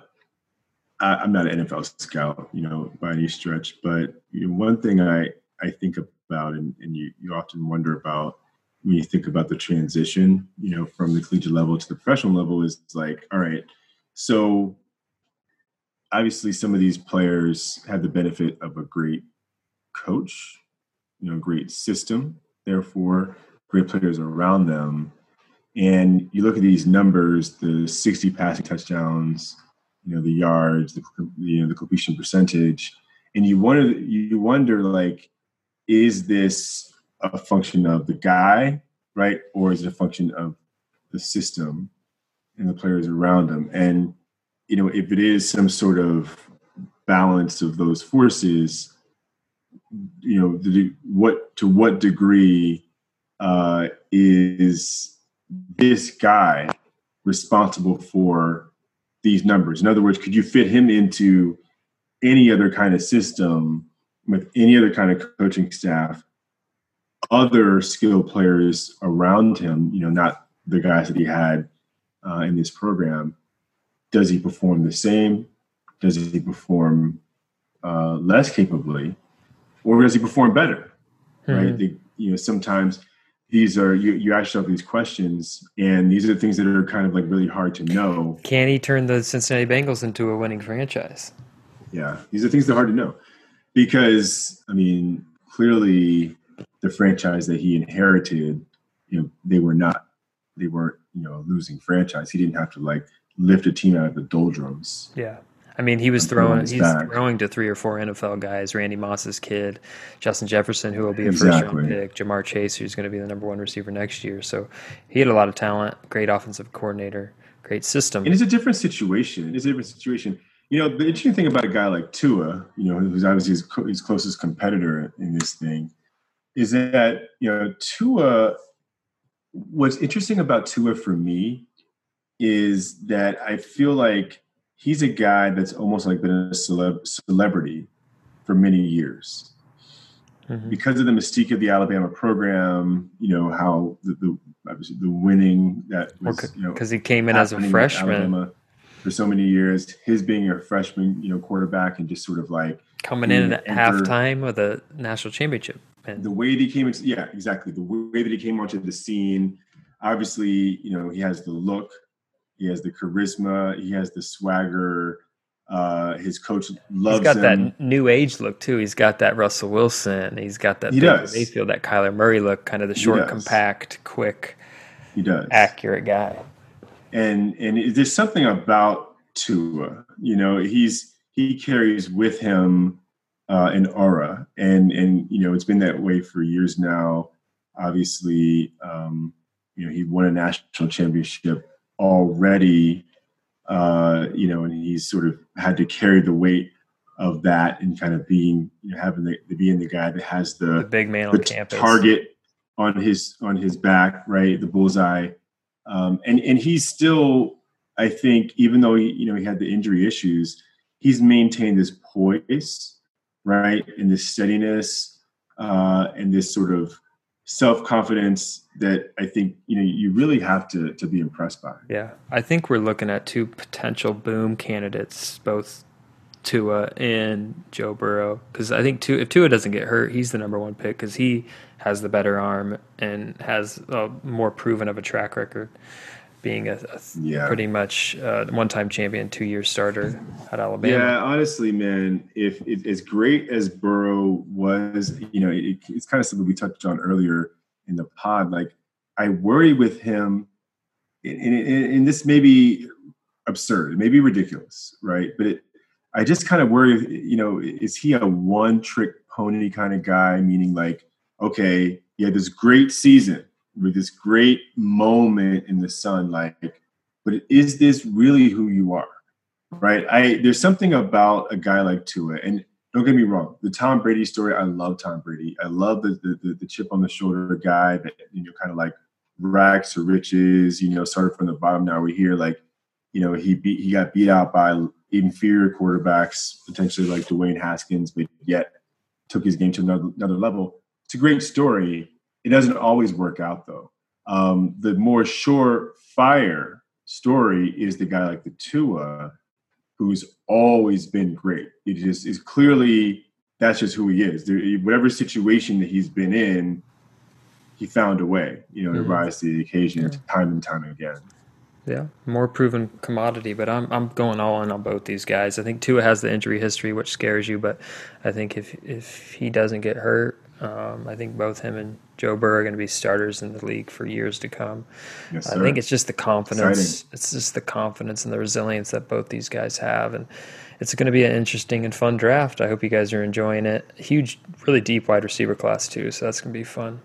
So yeah, let's let's let's wrap this bad boy up. I think the last thing we wanted to talk about is what happens when your dream comes true. What happens when you reach your goal? What happens when you reach your smarter goal that we talked about in episode 21 about goal setting? Do you celebrate? I think it's important to celebrate any accomplishment, any goal because you that's that positive reinforcement that keeps you going.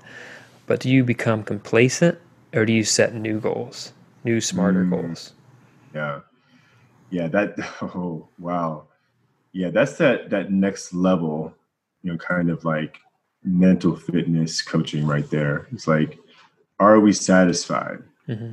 you know that's always the question yeah i mean you know we've we've gotten to a rhythm right we, we, we, we've kind of gotten to this point where we're um you know we're more mindful you know, we're practicing gratitude um you know we developed a little bit of a system you know getting better every day, every day, and then we've achieved kind of short-term goals. You know, but are we satisfied? Yeah.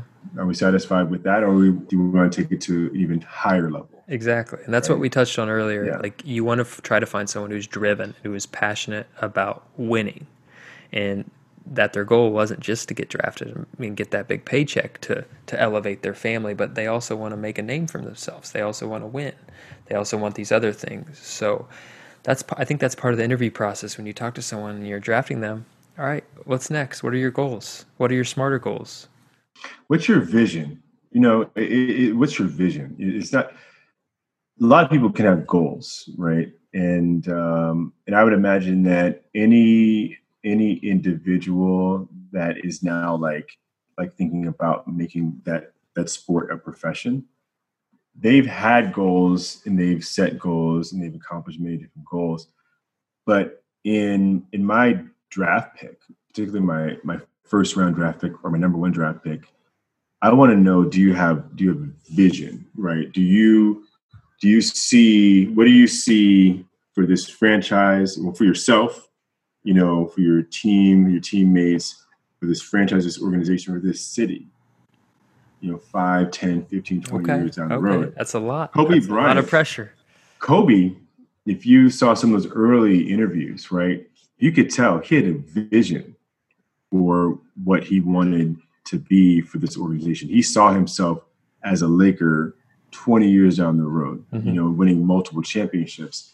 And I believe that because he had that vision early on, that was a big part of why he's able to, to accomplish so much. Oh yeah, definitely why he, he stayed and got that second round of championships. But yeah. I think a concrete way to maybe get that vision out there is to do smarter goals. Make a goal that's specific, yes. measurable, attainable, realistic, relevant, timely, exciting, and write it down. Record it. That's a smarter goal check out episode 21 if you want to dive deep into that. But that's just a concrete way of doing it.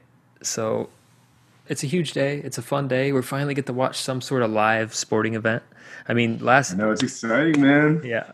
The MJ doc is amazing, by the way, and I can't wait to talk about Last Dance. But the NFL draft yeah. is going to be a lot of fun, so we had to do a podcast about that. Yeah, and, um, big day for a lot of cities, a lot of people out there. Um, you know, who knows? Uh, you know, it could be the first step along the road to uh, your team's first Super Bowl. Yeah. So check out that DISC assessment. All you GMs out there, check out the DISC assessment. Check out, uh, make sure these guys are resilient and mindful, and make sure they have smarter goals when they come to the league. That's and draft right. if draft Joe Burrow or uh, Tua Tagovailoa if you have an opportunity, because those guys are going to be studs. Can't miss. All right, let's, uh, let's continue the conversation and end the stigma.